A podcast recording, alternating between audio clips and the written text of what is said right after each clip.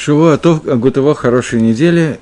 У нас э, Мишли, 79-й урок по Мишли, 11 глава. Мы начинаем новую главу с первого предложения. Э, это продолжение второй книги Мишли. И если первая рассказывала, десятая глава, то есть первая глава второй части Мишли, рассказывала о том, как надо радовать отца, как не надо огорчать мать, какие есть положительные, какие отрицательные вещи, которые делает человек, то теперь мы начинаем обсуждать такой момент –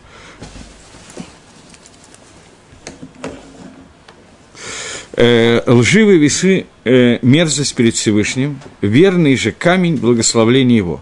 Высокомерие и посрамление явится высокомерие, явится посрамление, у смиренных будет мудрость. Здесь начинается такой кусочек, который принято рассматривать, э, если говорить про Авадат Медот, про работы над своими качествами, принято рассматривать как вещи, связанные с честностью, и вещи, которые являются как бы основой медот качеств человека. Вначале мы немножечко обсудим, как Гемора, Талмуд обсуждает простую часть этого понимания, а потом перейдем к той части, которую вкладывают уже комментаторы Мальбим, Гаон, э, по поводу именно качеств человека и так далее. Прежде всего, такое маленькое введение. Слово «медот», которое переводится как слово «качество», дословный перевод этого слова – это размеры. И в терминах мусара, в терминах шкафы мировоззрения, в терминах Торы – это вошло уже как качество, душевные качества человека, черты его характера и так далее. Но в терминах простого смысла Торы, который никто не исключал и никогда не будет исключать, тоже существует медот. Медот в качестве размера. И на современном иврите тоже существует медат регель, э, размер ноги, чтобы купить обувь и так далее. И это называется теми же словами медот. Поэтому попытаемся немножко определить, читая комментарии Гаона и Мишлей, почему эти два слова обозначают совершенно разные вещи. Меда в качестве черты характера и меда в качестве размера обуви, и какая связь между этими вещами существует. Говорит Шламо Амелах, «Мазны мирмата авад Гашем, в эвид шлейма рацано». Начнем, наверное, все-таки с Мальбима. Вначале перевод уже не так, как переведен по-русски, а каким-то таким более дословным языком. Весы, которые врут, это является мерзостью перед Всевышним, а камень, который цельный, это является желание Творца. Простой перевод это означает, что человек, который торгует, если он торгует на весах, которые немножечко подвешивают и так далее, то это является мерзостью для Творца. Но правильный камень, камнем использовались во времена Шламу Амелаха, для того, чтобы использовать вместо гири, брали какие-то камни, которые обтачивали и не имели в виду имели какой-то определенный вес. Например, этот камень весит килограмм, этот камень весит столько-то. Думаю, что килограммами в то время никто не мерил, потому что система СИ появилась несколько позднее. И таким образом они мерили камнями для того, чтобы установить какой-то вес, для того, чтобы можно было взвешивать. Гирьки чугунные и свинцовые, еще какие-то, были изобретены несколько позже, равно как и аналитические часы. Поэтому нормальное взвешивание было на весах, которые те, кто видит, я показываю просто вот так вот устанавливали. Здесь одна чашечка, здесь вторая, на одной чашке камень, который сколько-то весит, и на вторую чашку мы ставим какое-то количество э, груза, э, еды и взвешиваем на, этой, на этих весах.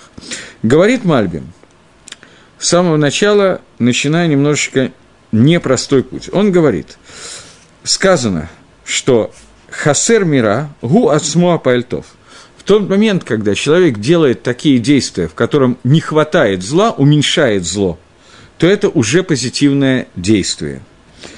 Поскольку весы, они ложь, лживые весы, весы, которые врут, они являются мерзостью по отношению к Творцу, то чтобы человек не подумал, что цельный камень это достаточно для того, чтобы камень был цельный, это достаточно для того, чтобы э, не было сделано зло, не было сделана мерзость, только когда я отклоняюсь от зла. Попытаюсь каким-то образом перевести немножечко на человеческий язык.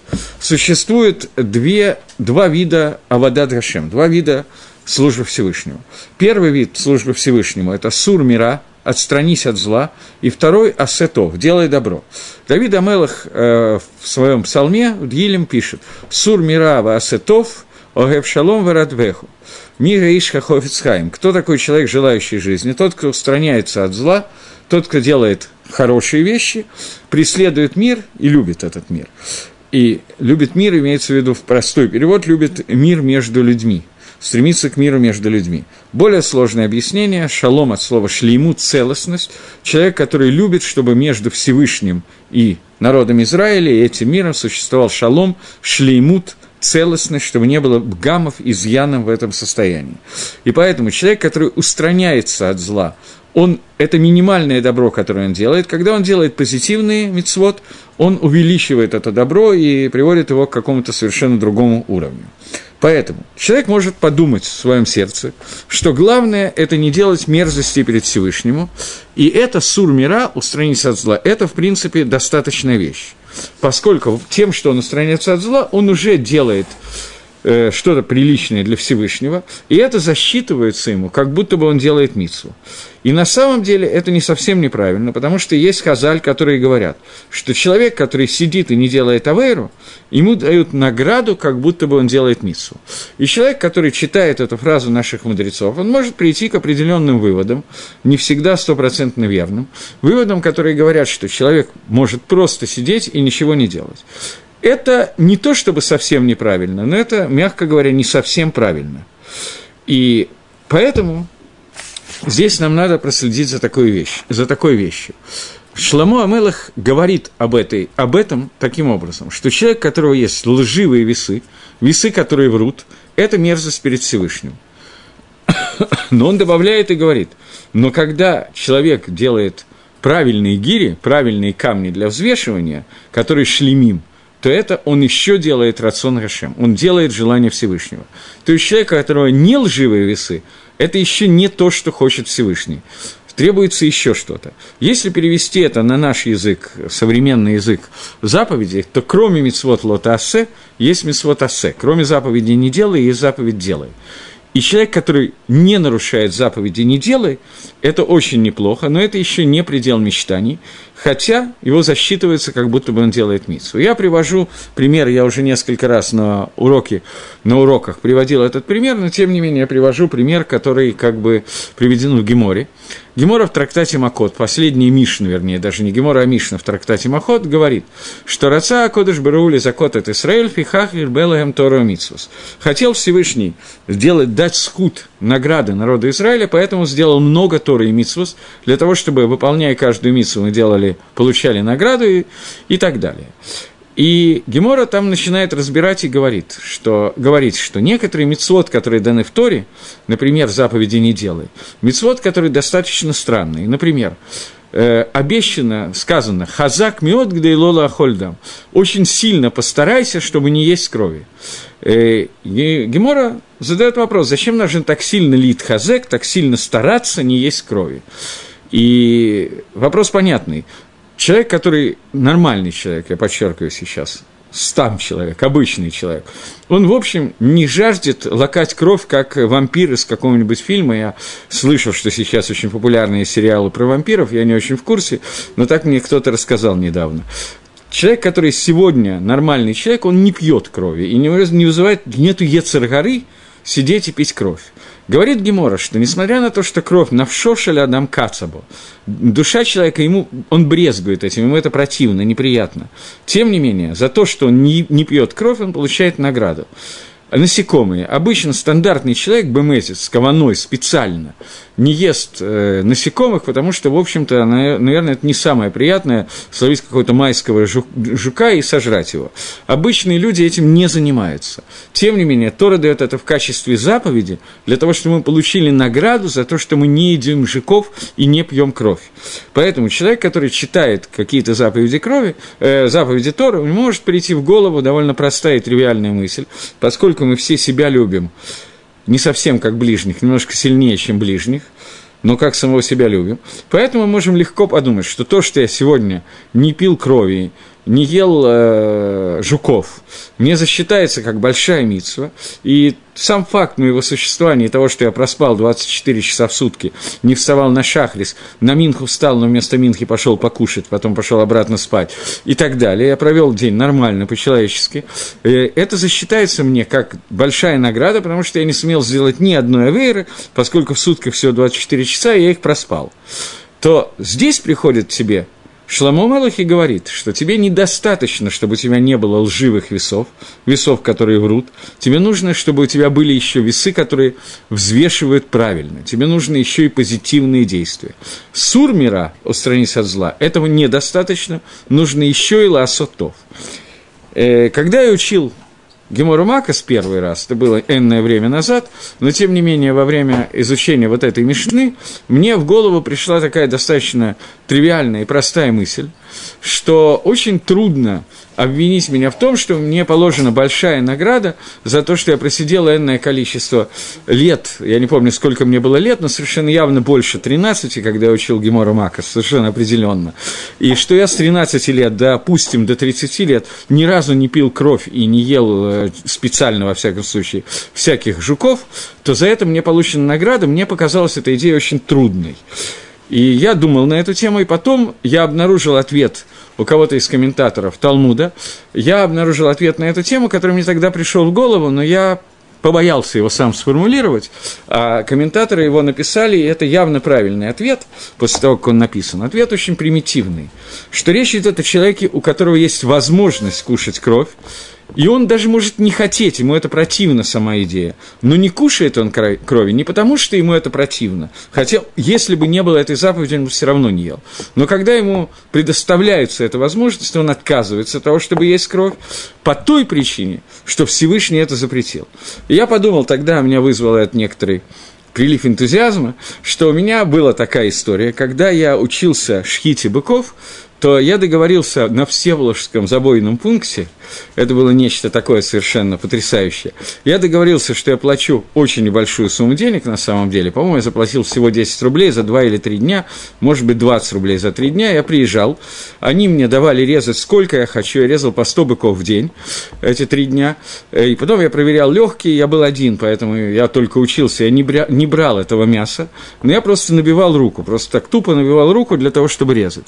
И вот э, забойщики скота Всеволожского забойного пункта, э, им это было, с одной стороны, 10 рублей, тогда были приличные деньги, с другой стороны, это произвело на них почему-то очень серьезное впечатление, такой был очень молоденький мальчик, вот, и им было очень забавно на все это смотреть, а они, я извиняюсь за перед эстетами, они, когда я резал, они брали пол-литровую банку, когда из горла текла кровь после шхита, ее много вытекало, они набирали эту пол-литровую банку целиком, и по очереди они пили. Каждый по пол-литра крови выпивал. Выглядело это очень страшно. Так вот, реально это очень страшно выглядит. Никакого желания выпить крови не возникало, скажу вам честно. И тут они ко мне прицепились, почему я не пью, ведь это кашир. Это кошерная кровь, почему я ее не пью? Объяснять им что-либо было совершенно никак невозможно во-первых, у меня не было общего языка, потому что те слова, которые они знали, я, в общем, знал, но не всегда думал, что они означают то, что они планировали сказать. Поэтому я не всегда понимал, о чем мы говорим вместе. Но вот после этого, через много лет, я подумал о том, что когда человек в такой ситуации, когда есть эта возможность, но не делает этого, это написано в комментариях, не делает, потому что это запрещено Торой, он бы не делал и так, потому что это противно, но не делает из-за того, что это запрещено Торой, то он получает какую-то награду. Это простейший сур мира, о котором здесь написано. Человек, который не делает какую-то авейру, когда у него есть эта возможность, даже если ему не хочется его сделать, нету Ецаргары, тем не менее, он получает схуд за этого, и у многих награду за это, и говорит Мальбим, что у людей может возникнуть ощущение, что поскольку я сделал эту митсву сур мира, устранился от зла, этого достаточно, у меня нет лживых весов. Весы, которые у меня есть, они говорят правду. Для того, чтобы человек этого не подумал, говорит Шламу Амелах, что ты должен сделать Эвен Шлима. Недостаточно, чтобы весы не врали. Весы еще должны быть цельные. Потому что, на первый взгляд, одно вытекает из другого. Если у меня нету лживых весов, то мимейла у меня есть автоматически, у меня есть нормальные весы. Нет, это отдельная вещь, которую ищет Шлома Амелах.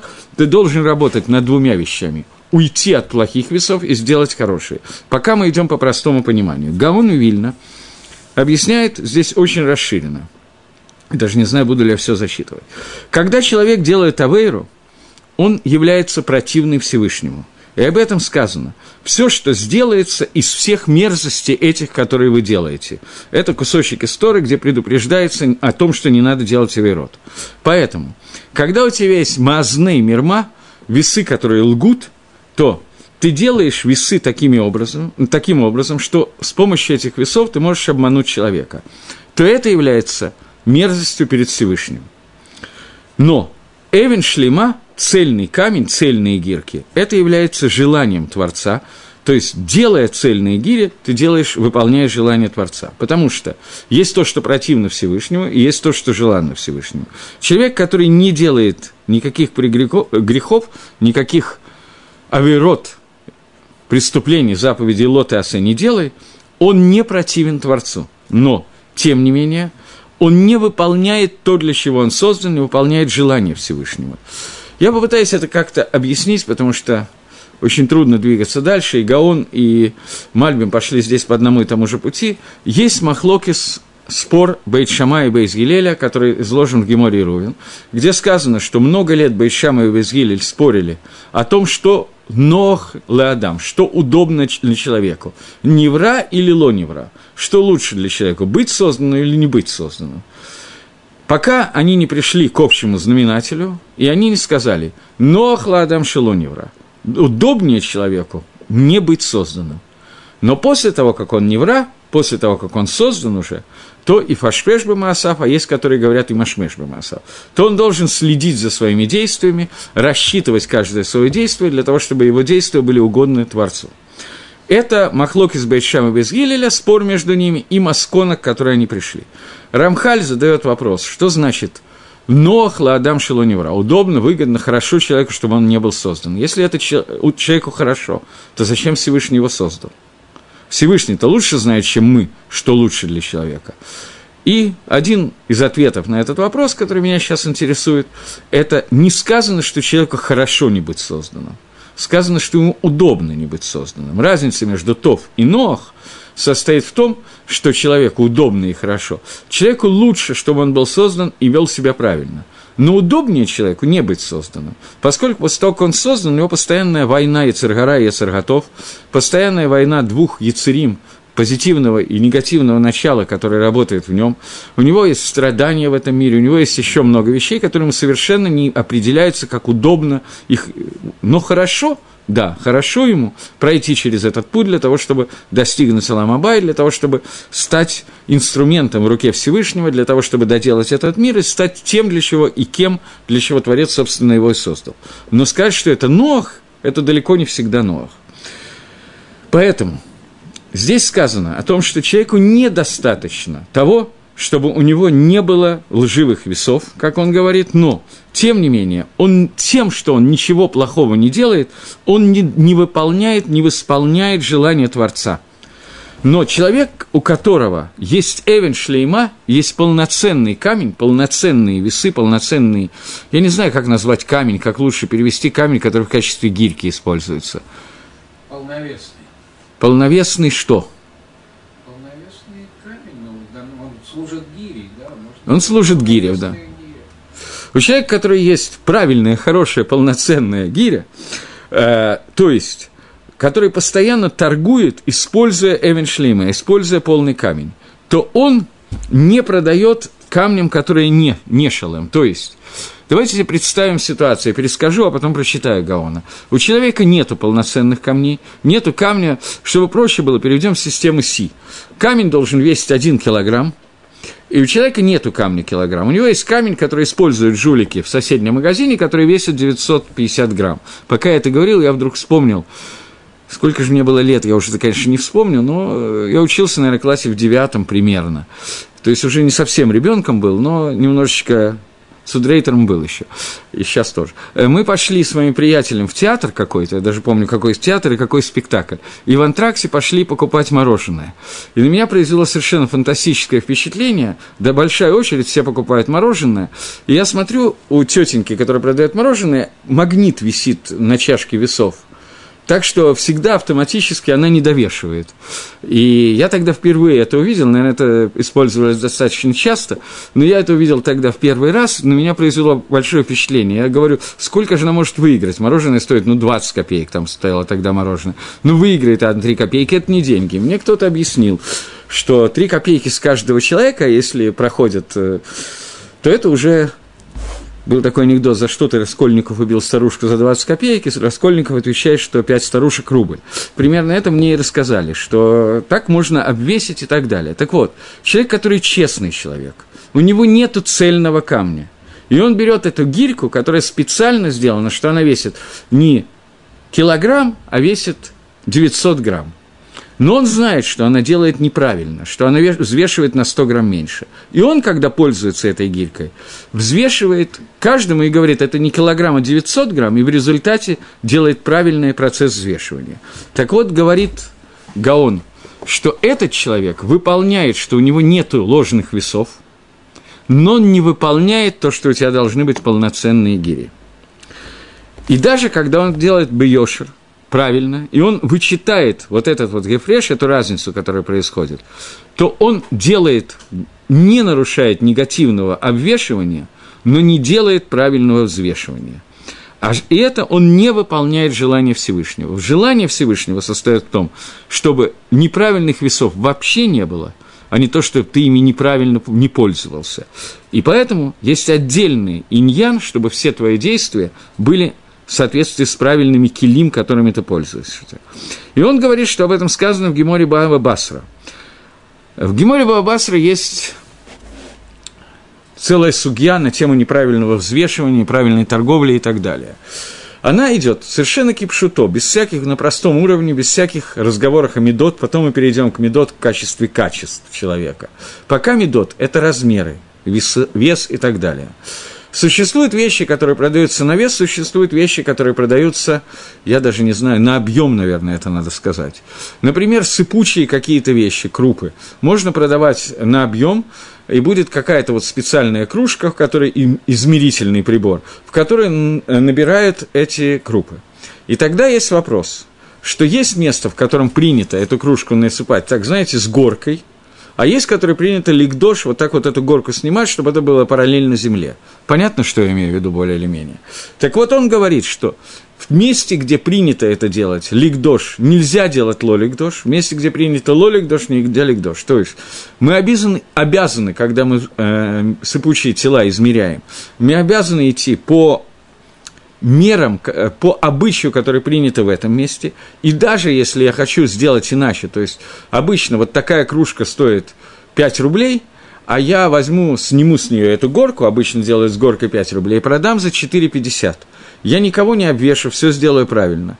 Гемора Баабасра говорит, что посук в Торе, который говорит о том, что этого делать нельзя – Прямо из Торы это запрещено делать. Я обязан делать так, как принято Минга Гамаком. И если обычай этого места, если я этого не делаю, я не нарушаю заповедь, которую Шлома Мелах изложил, э, как «не делайте себе лжевесов», но я нарушаю заповедь Эвен Шлема и Елахем. Я нарушаю заповедь, что у вас должны быть полноценные гири.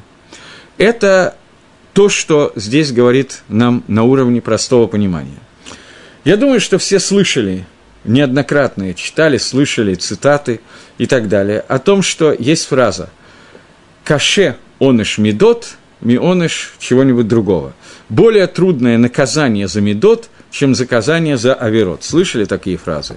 Что когда человек делает аверот, шуву сделать легче, чем шуву, которая делается за медот, за качество. Обычно эта фраза приводится для того, чтобы сказать о том, что качество, которое человек делает, и от них вернуться и наказание за, за авирот, который сделано этими качествами, более трудное, чем наказание, которое сделано за какую-то аверу действия. Пшада пашут, простое понимание этого, в Геморе изложено другое. Гемора говорит о том, что если я пользуюсь неправильными весами и работаю продавцом и обвешиваю неправильными весами, то сделать шуву гораздо тяжелее, потому что тем самым я украл не только у одного конкретного человека, я украл у десятков или сотен людей, которые проходили за этот день, за этот месяц, за этот год. И теперь, после того, как это сделано, для того, чтобы сделать шуву, я должен вернуть каждому из людей, которых я обокрал. А сделать это физически никак невозможно, потому что этих людей не знает никто. Поэтому Чува и наказание, раскаяние и наказание за эти преступления, они более тяжелые, чем наказание за преступление, которое сделал перед одним человеком. Это пшада пашут пасука, обычное объяснение этого пасука. Но здесь есть, конечно, еще некоторые иньоним, которые Балы и Мусар взяли на вооружение, и в том числе Гаон Мивильна взял из этого места Эвен Шлейма и написал целую книгу, которую он так и написал «Правильные весы», где он объясняет некоторые вещи связаны с Гашкафой, с мировоззрением, с медот, с качествами и так далее. И Альпидерих по, по тому пути, по которому Гаон обычно идет в таких книгах, это на грани каббалистических вещей, и весь его мусар построен именно на этом. Поэтому коснемся его совершенно вскользь, и дальше будем обсуждать, поскольку это второй, вторая часть понимания этого посука, где он говорит о том, что такое медот. Медот называется не только не только размеры веса, продольные, поперечные и так далее, но медот называется и качество. И в современном религиозном мире, когда задают вопрос медот, то, как правило, мы задаем вопросы не про вес – и, и, и так далее. Но мы задаем вопрос именно про черты характера, качество человека, желание его хесед, э, к, э, к добру, к злу, эгоизм, ну и так далее. Все качества, которые мож, могут быть у человека. Определить эти качества очень тяжело, спроектировать, э, спроектировать их каким-то образом из конкретного человека, сделать его анализ очень тяжело, потому что у каждого человека они есть и те, и другие, и третьи, и десятые. И Авадат Медот, работа над качествами, это одна из Авадот, которые мы учим в книге Мишли. Но вся книга Мишли, как вы уже, те, кто слушали хотя бы несколько уроков, обратили внимание, что основная идея книги Мишли – это занятие своими Медот в количестве две – Таава и Химда переводить я не буду, поскольку это переводил раз сто уже. И это основная часть. Две штей нашим занот, две женщины-блудницы, которые приходят к нам постоянно, но ловят нас и пытаются соблазнить через желание получать удовольствие этого мира, телесные, физические, и Гаева туда же входит, которая приходит с другой стороны немножко, но тоже эти медот. И вокруг этих нескольких качеств вращается вся книга Мишлей, все, что хочет Шламу Амелах нам сказать, но внутри этих качеств появляются некоторые другие аспекты, которые уже не названы так поименно, но понятно, что они тоже имеют отношение к делу. И вот э, Почему медот называется с одной стороны? Медот называется размеры, с другой стороны медот называется качество человека. Поскольку у любого человека без исключения, без исключения, есть все качества, которые есть в этом мире. Есть качество гаевы, гордыни, есть качество тайвы и хемды, стремление к получению удовольствия в этом мире, э, вкусно, супружеские отношения, все удовольствия, которые существуют, они все есть у каждого человека. Человек не бывает создан без них.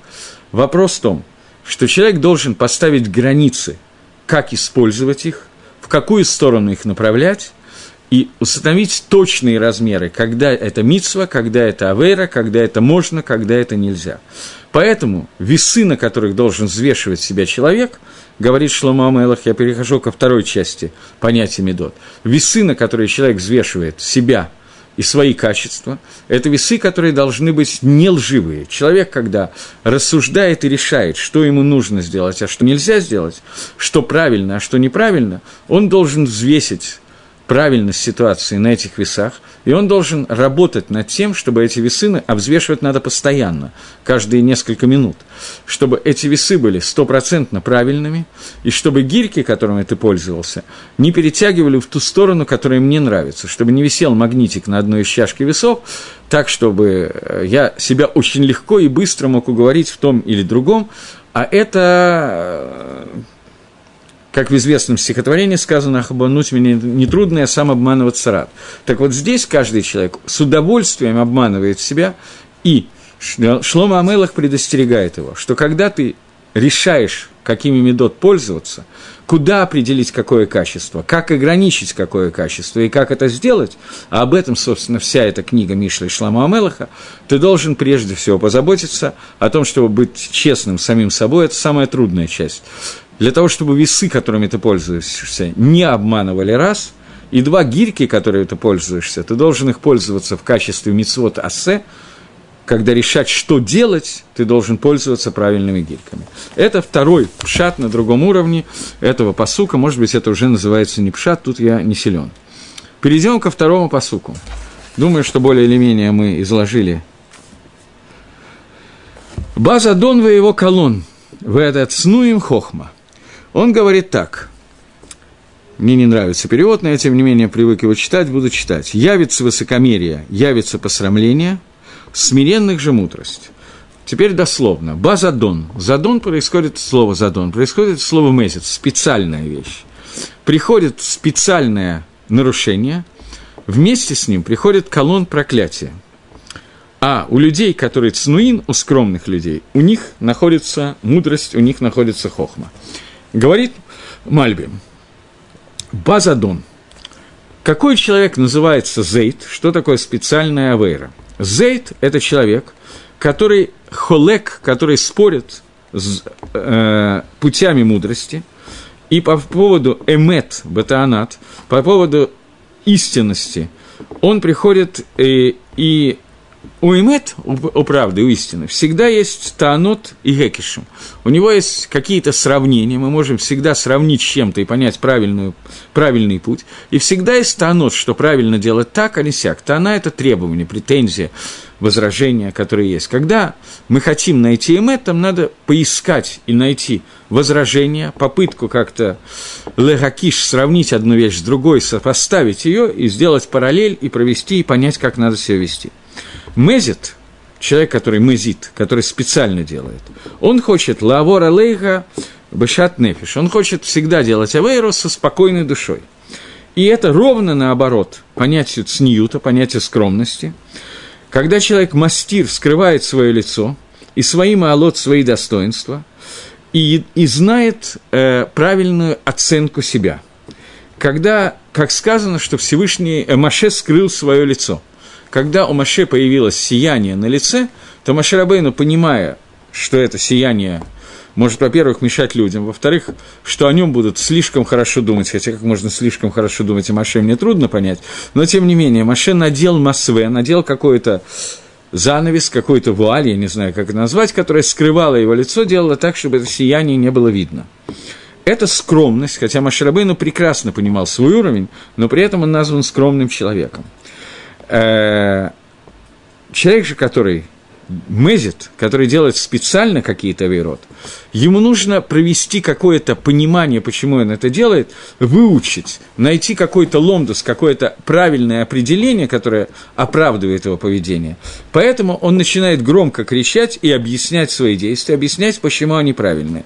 Я думаю, что любой человек, которому когда-то приходилось делать даже бы шогик, даже случайным способом, некие преступления и некоторые ошибки, этот человек всегда знает, знает, что он может найти себе оправдание и объяснить, почему в тот момент это было правильно. Иногда он потом Хазар Бачу, он делает шу, объясняет, почему сам себе, в чем была ошибка. Но первое впечатление обычно после авейры, которое делает человек, объяснить, что в этот раз это было потому-то и тому-то, по каким-то причинам можно, и найти себе самое оправдание.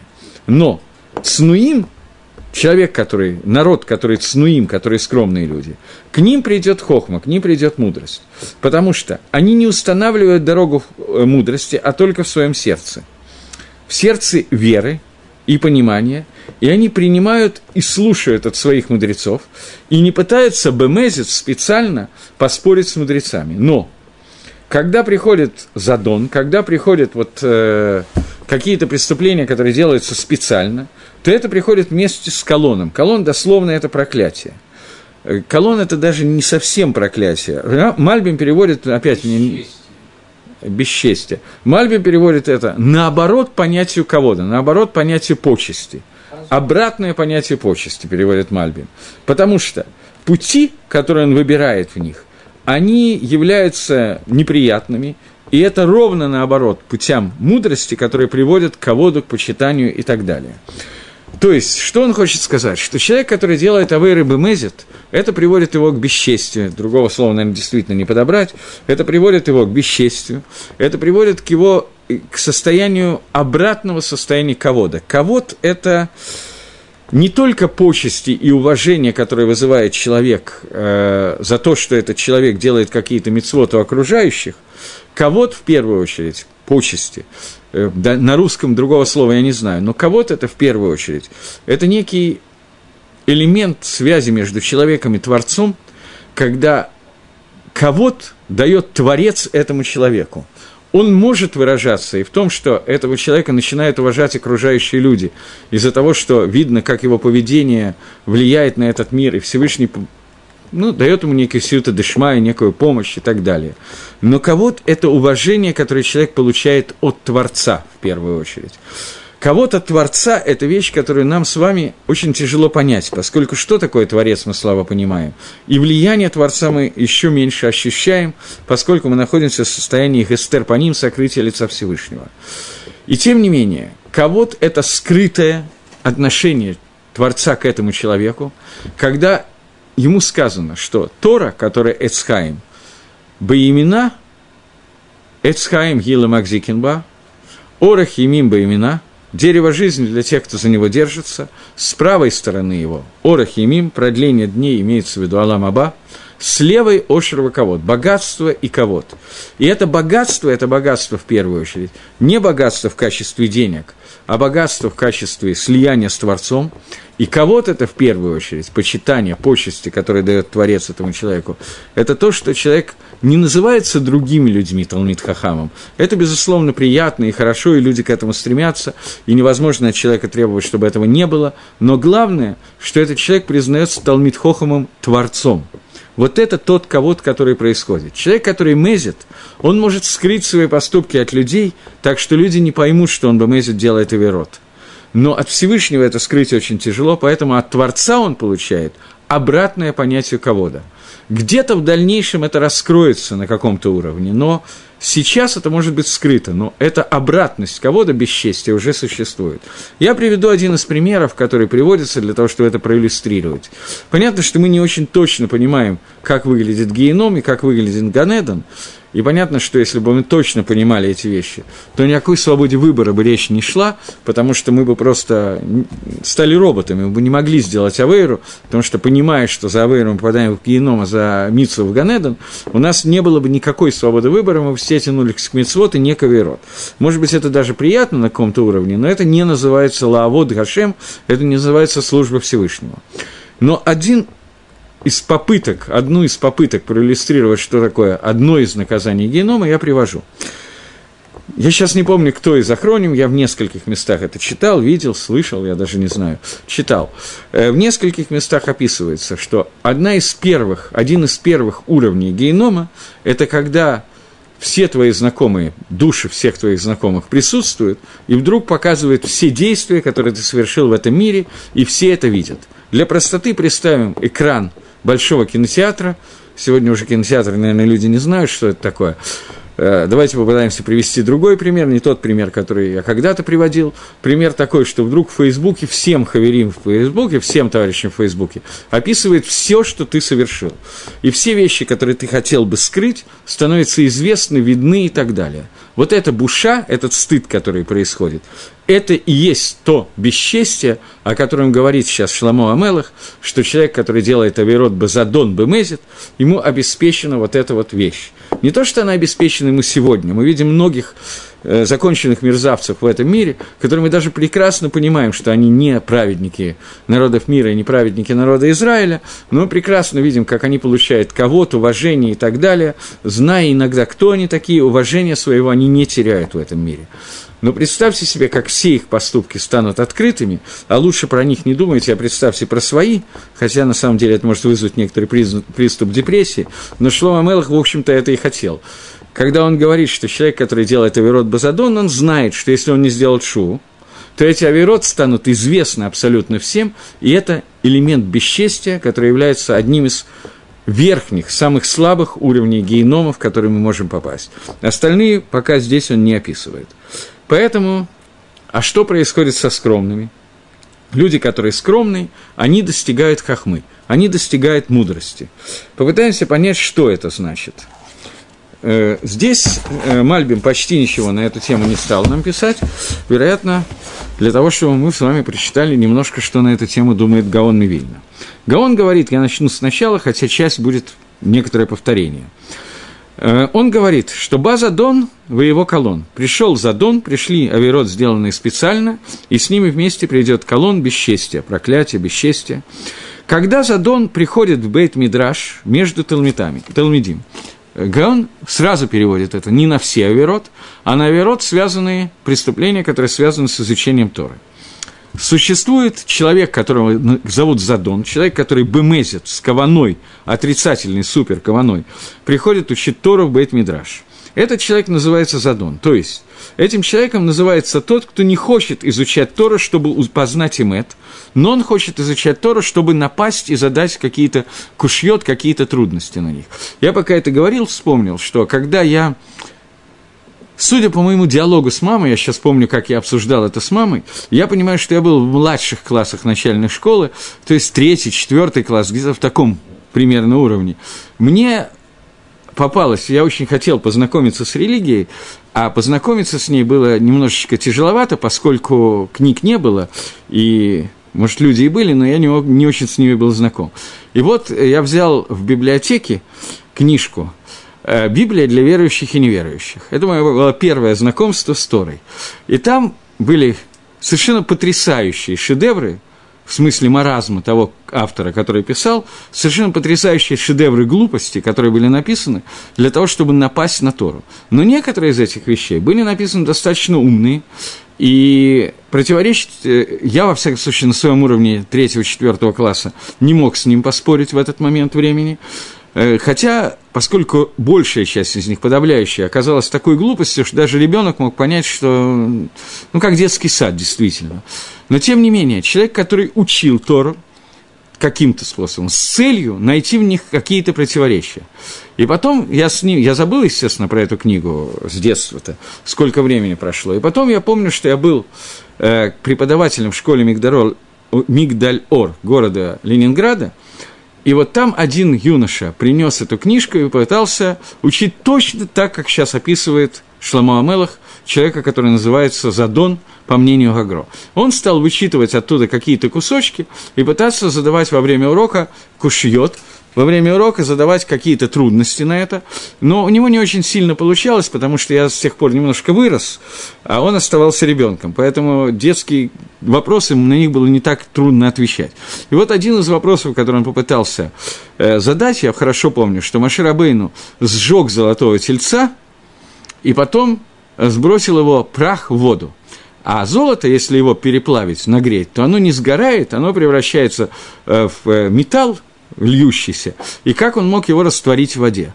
Это такая была агройсер кушья, которую он задал, самая большая, которую он вычитал э, в этой идиотской книжке.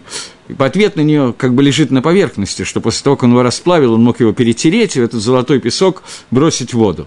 И вот этот мальчик, я даже помню его фамилию, на всякий случай не буду говорить, потому что, как выяснилось, некоторые из этих ребят слушают уроки по Мишле, поэтому я не буду произносить. Но, тем не менее, он был совершенно потрясен простотой ответа, он смотрел на меня, на эту книгу, с некоторым таким ужасом. А человек, который приходит для того, чтобы задать трудности на Тору, поставить лекотрек, обвинить Тору в безграмотности и найти ошибки в ней, на самом деле найдет эти ошибки. Никакой проблемы не будет. Потому что если он поставил это целью, ничего нельзя сделать. Никакие разумные ответы ничего не могут помочь. Вы помните, я приводил э, две геморы, противоречия между ними. Одна гемора говорит, что пусть человек учит Тору не во имя Торы, по-моему, она сейчас грохнет, э, э, не во имя Торы, пусть он учит Тору, потому что из-за того, что он учит не лишма, не во имя Торы, когда-то он начнет учить лишма. И другая гемора говорит, что человек, который учит Тору ло лишма, человек, который учит Тору не во имя Торы, лучше бы не родился на свет.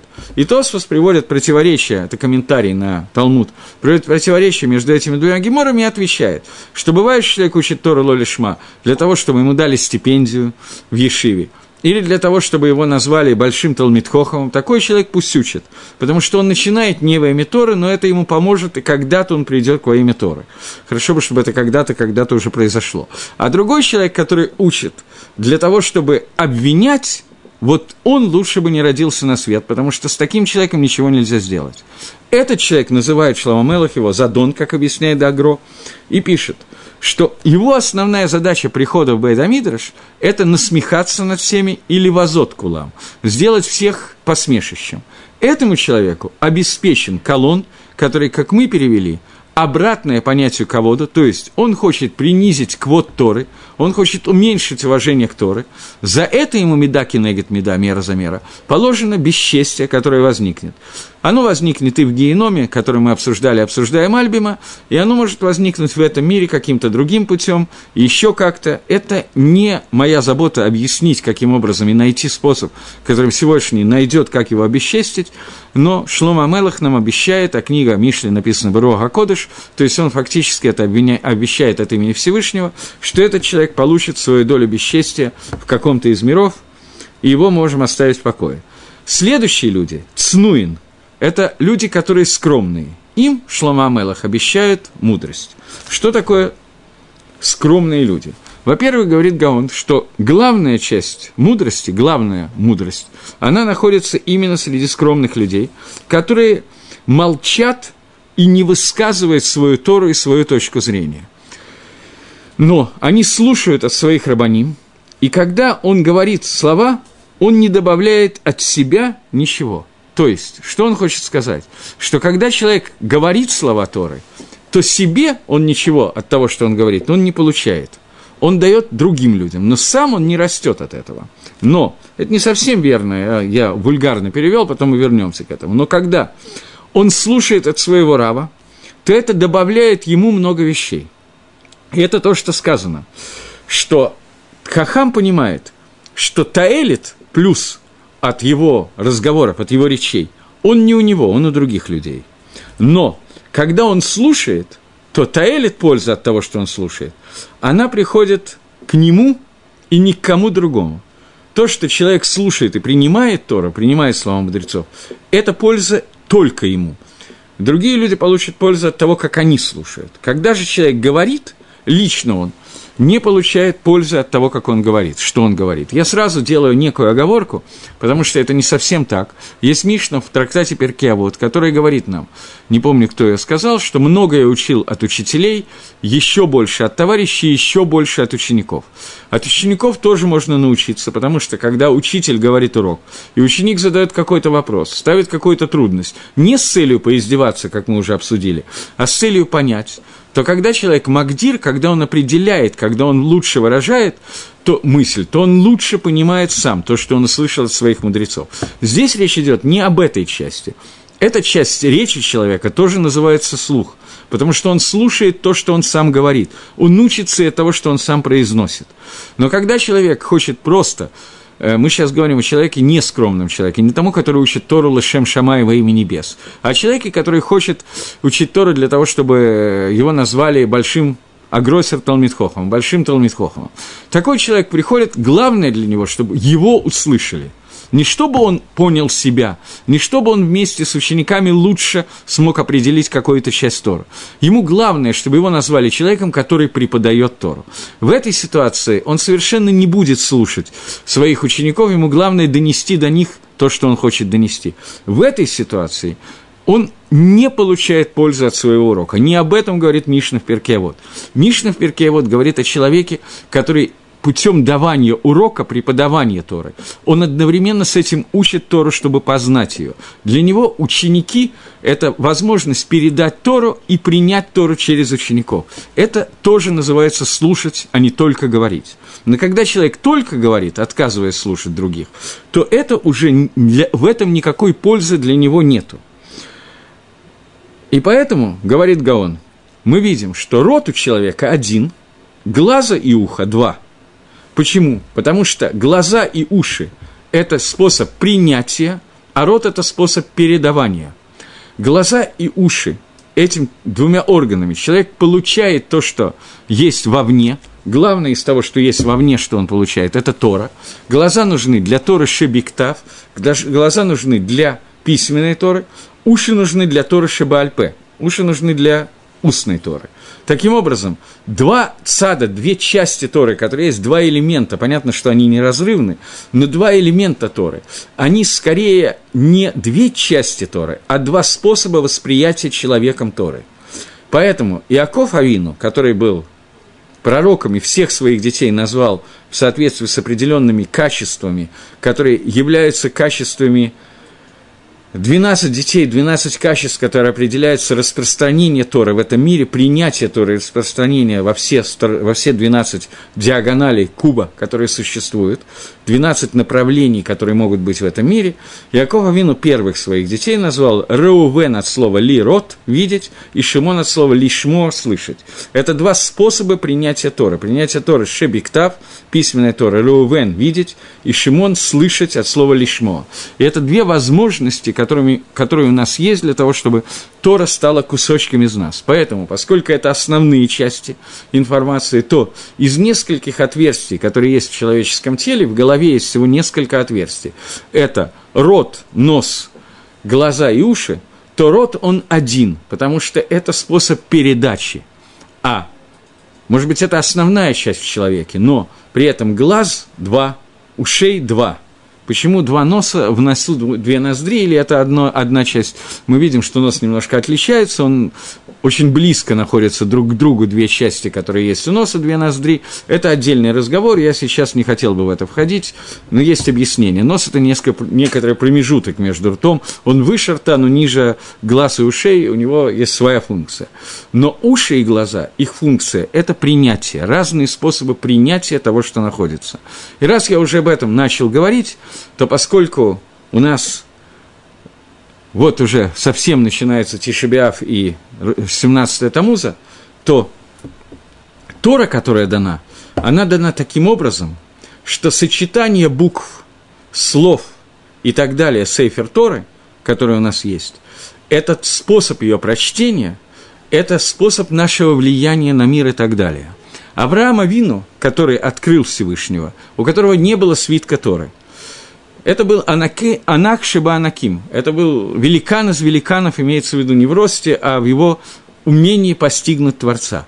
Авраам Авину, он смотрел в мир и мог читать Тору, потому что он видел, как миром написано Сейфер Тора, как сочетание 22 букв еврейского алфавита еще пяти звук букв Манацпах, которые существуют, каким образом их сочетание правильное определяет то, что происходит в этом мире.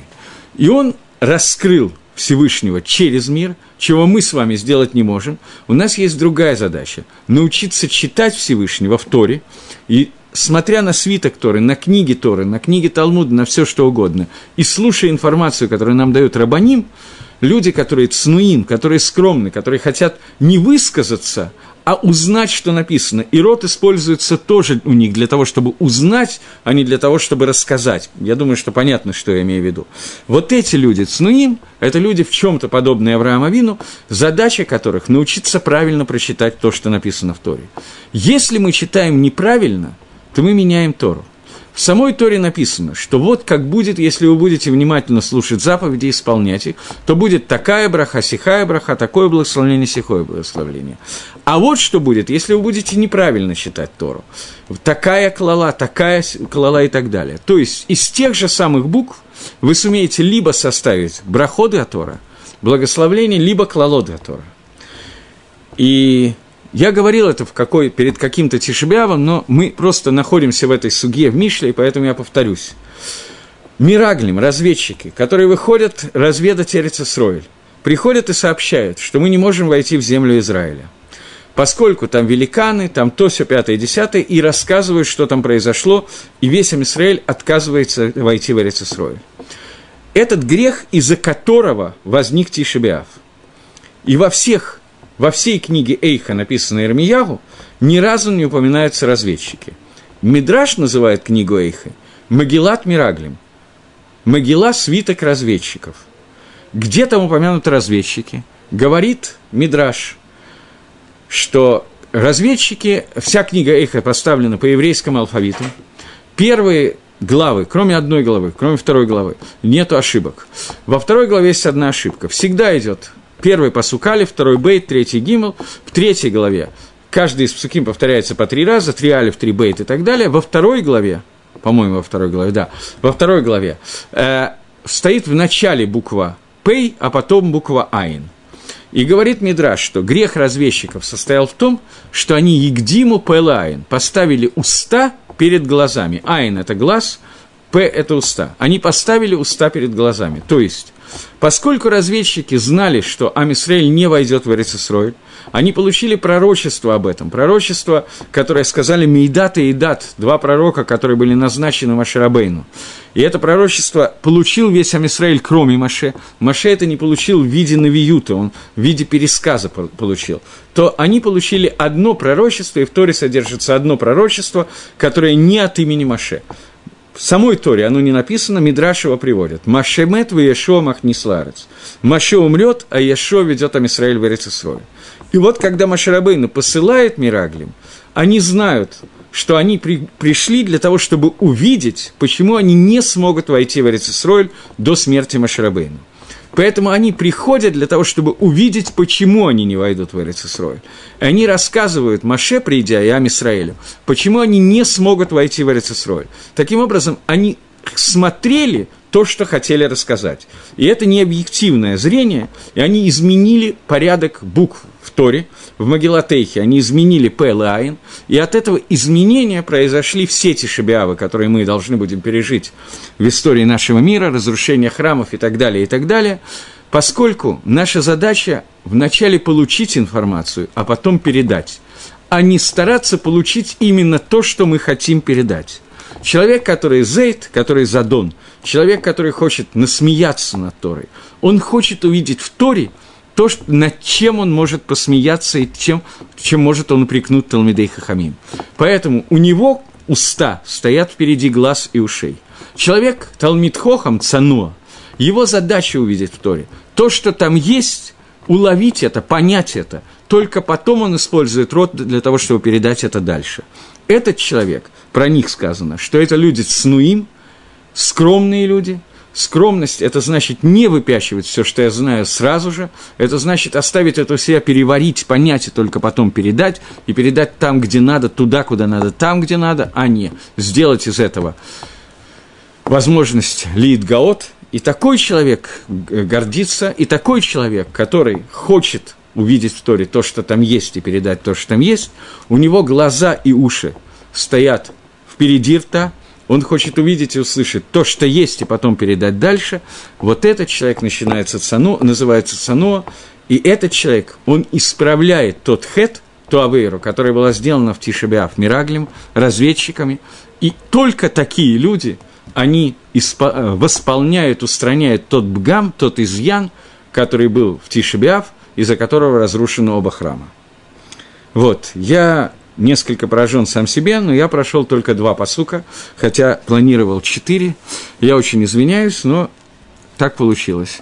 Всего доброго и до следующего Йом Решона.